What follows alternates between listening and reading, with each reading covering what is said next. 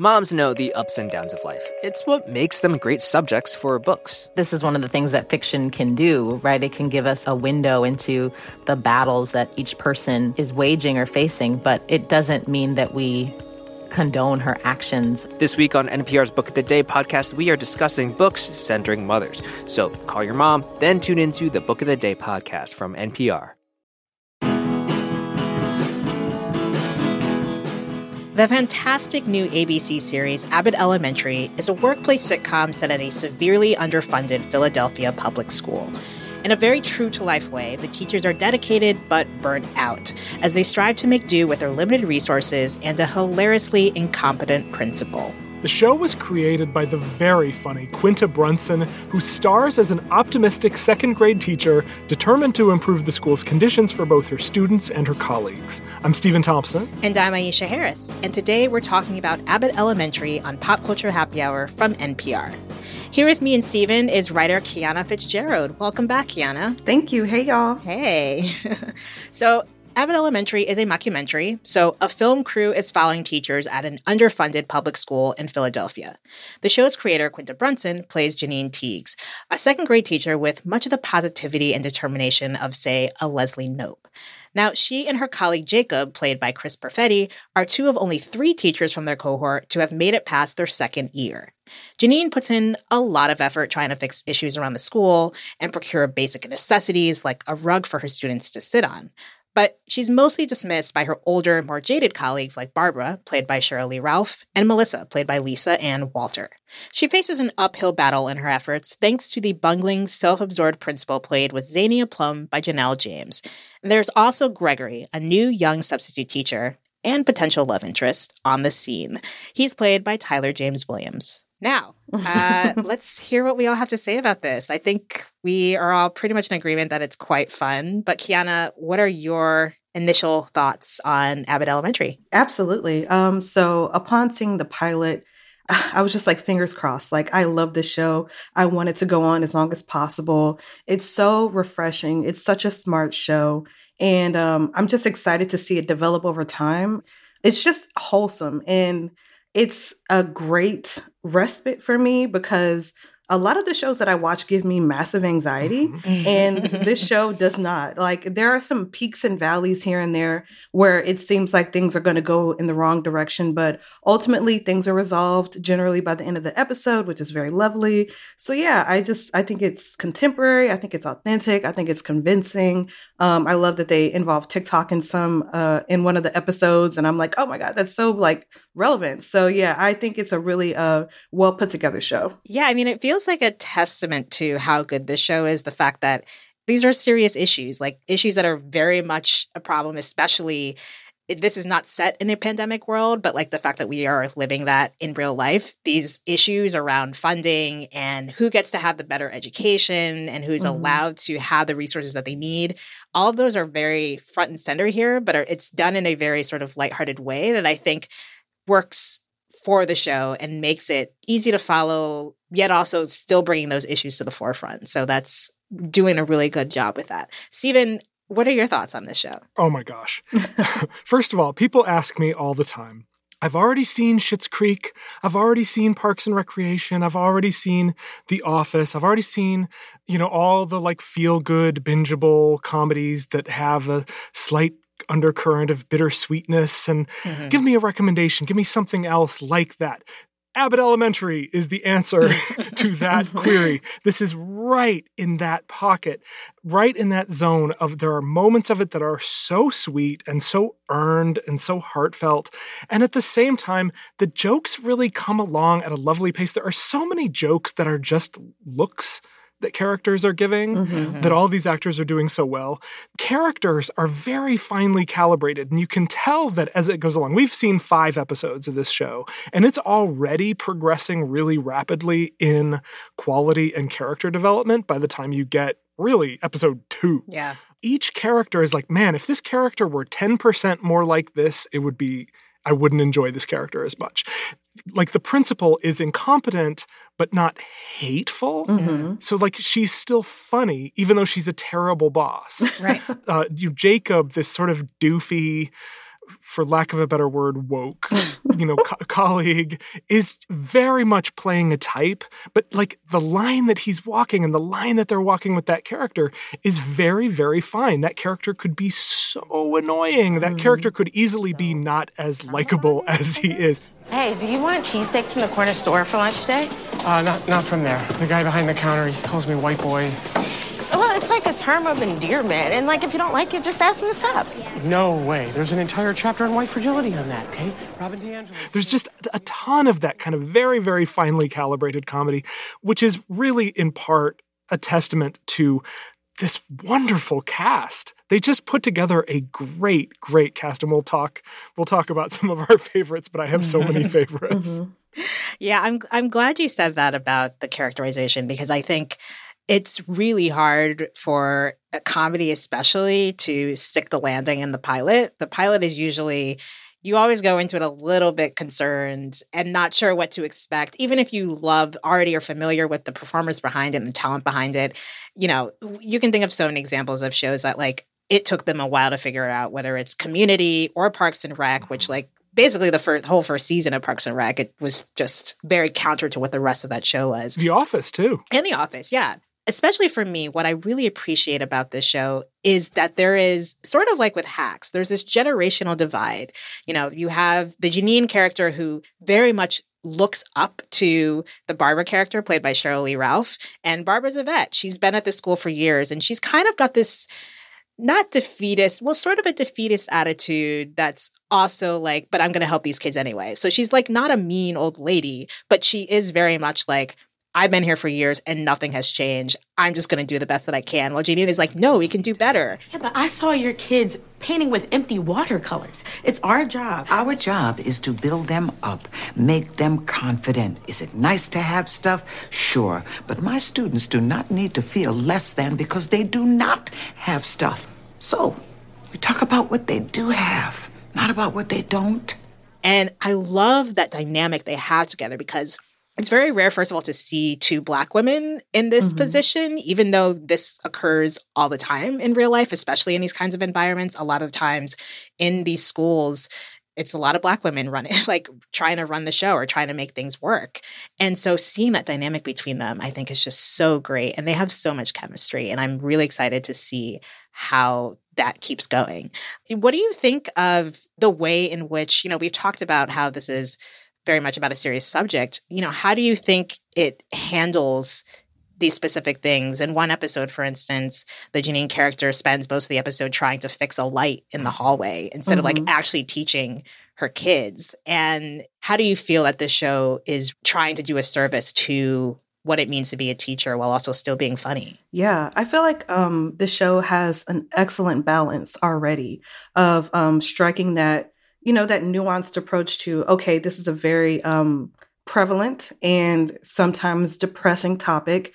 We've either been in these situations ourselves or we know people who have been in these situations, um, the students who just need more, more attention, more time, more resources. So in this particular episode with the light that Janine is continually trying to fix, mm-hmm. um, I was like, this is so realistic, but also at the same time, there are these um, these approaches from the other characters, as we've been saying, who all bring a light to the situation, and they don't ultimately just drive her into the ground. They're like, "We're here to support you, but you gotta you gotta chill a little bit." Janine, what did you do? Looking like who shot John? Barbara, look, I know you told me to let it go, but I couldn't. Jacob help me open the breaker. It was a chance to support a strong black woman. The break. And I think that's um the crux of Janine's issue is that she is so overzealous and so excitable.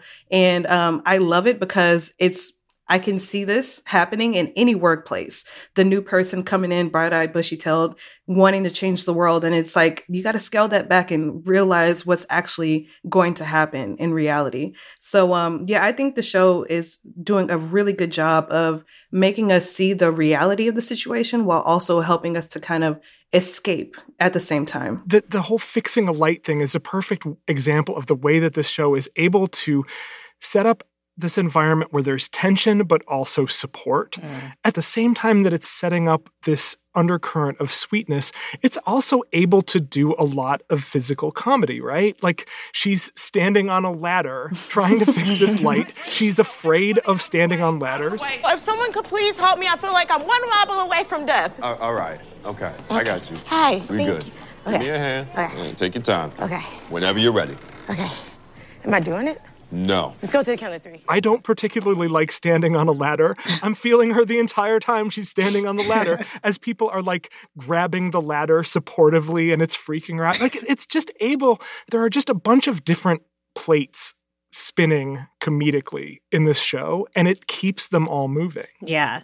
There are going to be those who say, well, we've seen this. And even I have gotten a little weary of the mockumentary style it feels like it can be a crutch sometimes and it doesn't necessarily not all of these situations necessarily lend itself to this. But when i think about the way in which this does seem like the perfect environment to do this mockumentary style it kind of reminded me in a way not a complete one-to-one comparison but to the steve james miniseries america to me that came out a few years ago where you know he was following around these students at a suburban school. That is a very different situation because it was a very well funded school but that dealt with race and class in a way that this show is also doing. So to know that like this feels very real in many ways but is also taking it and kind of spitting it on its head i love that now I think we need to talk about Ava, obviously, because we've seen this before. The bumbling boss who we've said it, she's incompetent in many ways. She's also very self-absorbed and and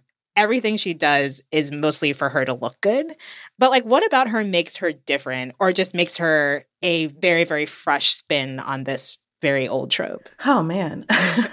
I feel like I know her, you know, like I feel like she's somebody that I've met before, a family member, um, you know, a friend, whatever.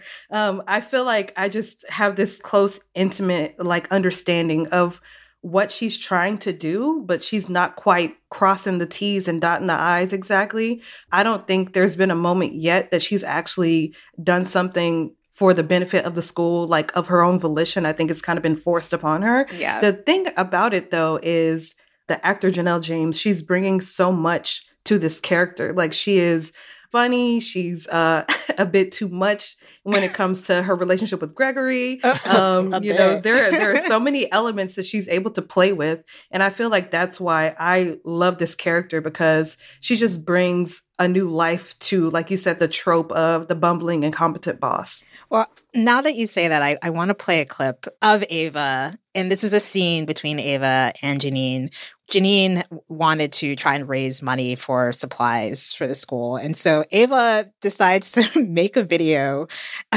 starring Barbara, but without Barbara knowing that she has made this video where she's pretending to be Barbara doing voiceover and saying, like, I teach at this poor school and I need all the resources we can get. And Janine is like, this is not what I meant by trying trying to raise money. So here's their back and forth. It's zingery, it's full of bangers.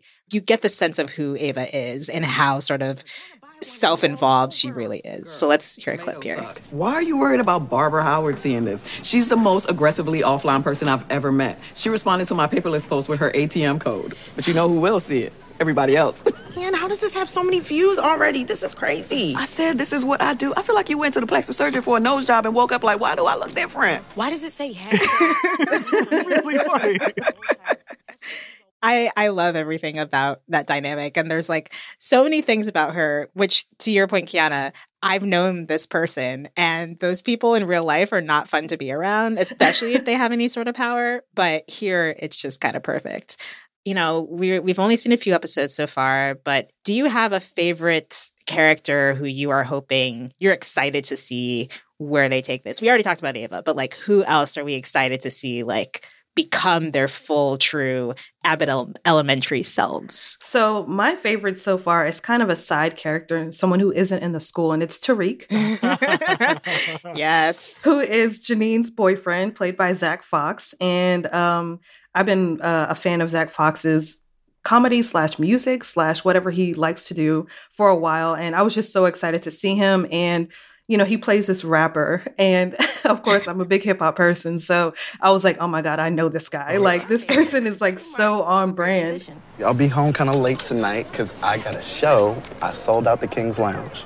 Yeah. Stop. Yeah. Oh my goodness, I'm Yeah. so proud you. Thank you. Maybe I could come. Oh, no, no, no, you can't come because they got a strict capacity thing. Oh. And it's 15 people. So if you come, then it's 16. And then it's a fire hazard. I'm excited to see how things play out between him and Janine and how things might mix up with Gregory. So yeah, he's um one of my favorite characters that's uh, not quite at the forefront, but is doing a lot for me. Yeah, if you if you remember The Office, he's the Roy.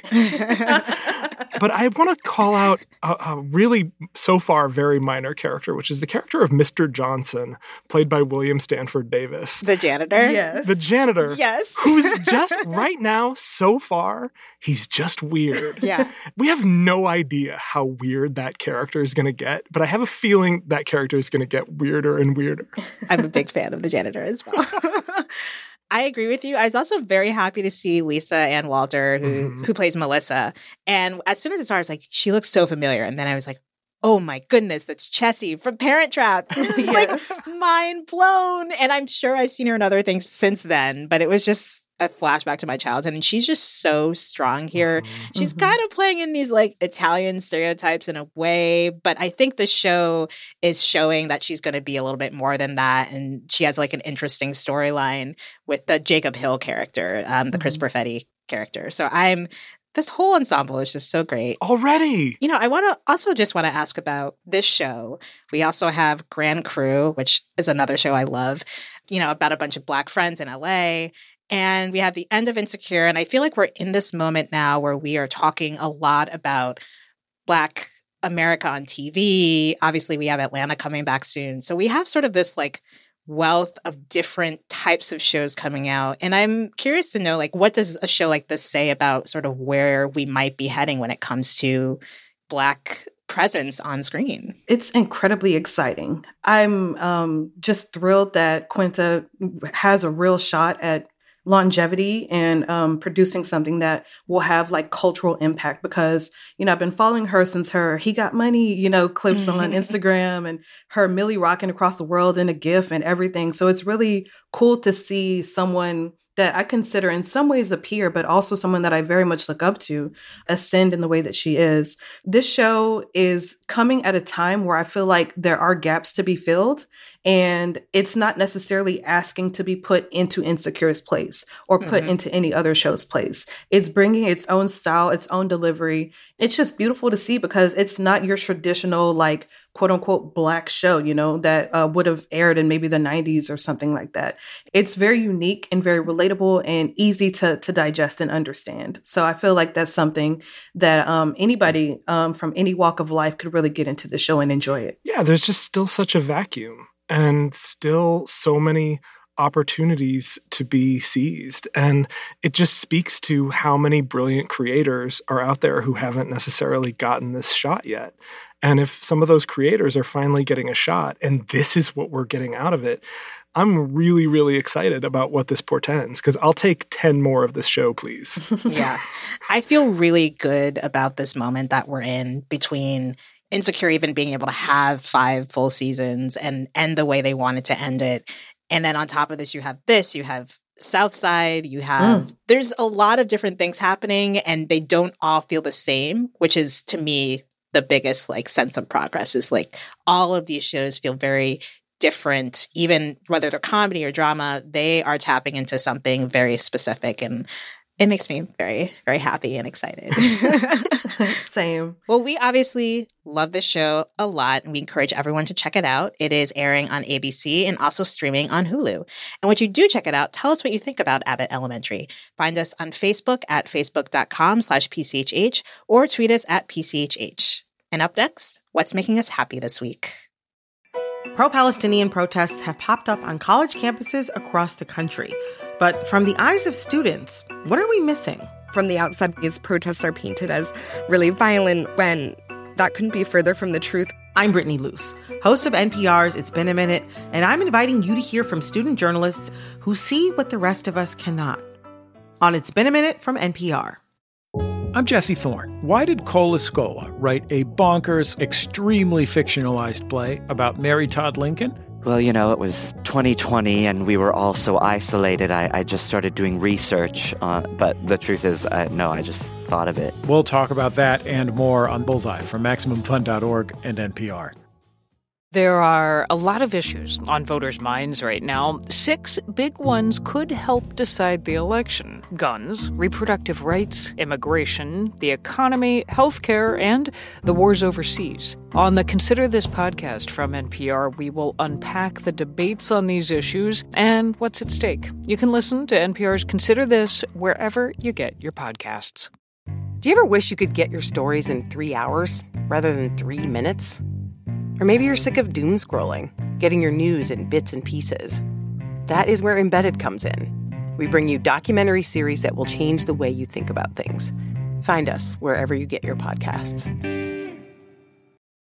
Now it's time for our favorite segment of this week and every week What's Making Us Happy? Stephen, let's start with you. Well, what is making me happy is a piece of fascinating cultural anthropology on Substack. It is called The Onion 20 Years Later.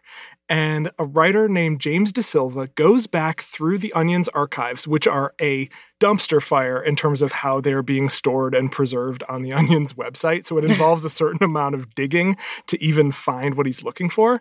But basically, this guy, James De Silva, goes back, looks at old issues of the Onion, and doesn't just review them, doesn't just talk about which jokes do and don't work, but talks about how comedy has evolved, talks about how readers' perspectives have evolved, talk about which stories f- still feel relevant and which ones don't and why.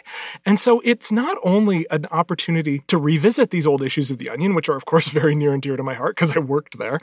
But they're really fascinating pieces of cultural anthropology. And, you know, it's it's not just for comedy nerds or onion nerds. It's just a really interesting look at life 20 years ago and how things have and haven't evolved. And it's built around some really smart, astute commentary and criticism. So I, I highly recommend it. It's on Substack. We'll put a link in the newsletter, uh, but it's called The Onion 20 Years Later. Thank you very much, Stephen. Kiana, what is making you happy? Sure. So I also have um, a Substack that I have been following for a while, but um, it's called Shuffle Synchronicities, and it's produced by Dave Cowan, who um, I kind of came across because I live with bipolar disorder. He lives with bipolar disorder, and he came uh, to find some of my writing, and we just kind of have been keeping in touch since then. So, um, yeah, he has this Substack where he basically shuffles songs and figures out how they synchronize with his life.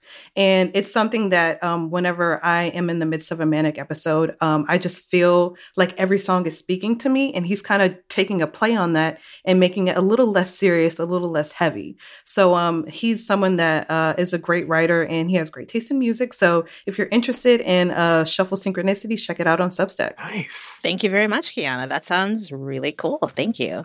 So I am very much a real world type of person. I've watched many seasons, some of them multiple times. And so what's actually making me happy kind of gives me a throwback to that. And it is the new ish Netflix uh, series, 20 somethings Austin. so basically, you have eight young 20 somethings. They're all moving to Austin. They all have to like go out and find jobs of their own. It's not like they're assigned a job. They also separate the men and the women into two different houses that are connected to one another. and this is a very diverse cast. You have uh, a couple of Latinos, two black people, and then a South Asian woman, and a couple of white people. And so eh, my favorite characters are Kiki and Natalie. And Kiki, he's gay and he's from Arkansas and he is coming into his own. He's never even kissed anyone when he comes on the show. And so it's he's like the sweetest, cutest young man who's like still trying to find himself. And it's just a very much Gen Z, cusper millennial show where there isn't a lot of drama it's just mostly talking about our feelings. And when there is drama, everyone's very self aware and can talk about their feelings. So I'm just really enjoying the real world of today with Gen Z. That's 20 somethings Austin on Netflix. And that is what is making me happy this week. Uh, if you want to find links for what we recommended, plus some more recommendations, you can subscribe to our newsletter at npr.org slash popculture newsletter. And that brings us to the end of our show. You can find all of us on Twitter. Find me at Crafting My Style. Follow Stephen at I Dislike Stephen. And you can follow Kiana at Kiana Fitz. You can also follow editor Jessica Reedy at Jessica underscore Reedy, producers Candice Lim at The Candice Lim, and Rommel Wood at Blurgosphere. And you can follow producer Mike Katzif at Mike Katzif. That's K A T Z I F. Mike's band Hello Come In provides music you're bobbing your head to right now. And thanks to everyone for being here. Thank you. Thank you. And of course, thank you for listening to Pop Culture Happy Hour from NPR. We'll see you all next week. This message comes from NPR sponsor Stearns Foster. Every Stearns Foster mattress is handcrafted for irresistible comfort with indulgent memory foam and ultra-conforming IntelliCoils for your most comfortable sleep. Learn more at stearnsandfoster.com.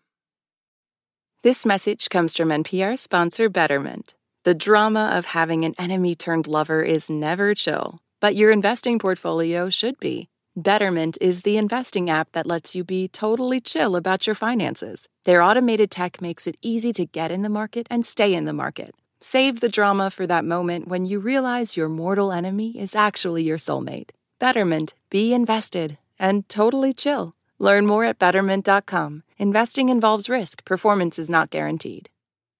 When the economic news gets to be a bit much, Listen to The Indicator from Planet Money. We're here for you, like your friends, trying to figure out all the most confusing parts. One story, one idea, every day, all in 10 minutes or less. the indicator from Planet Money, your friendly economic sidekick. From NPR.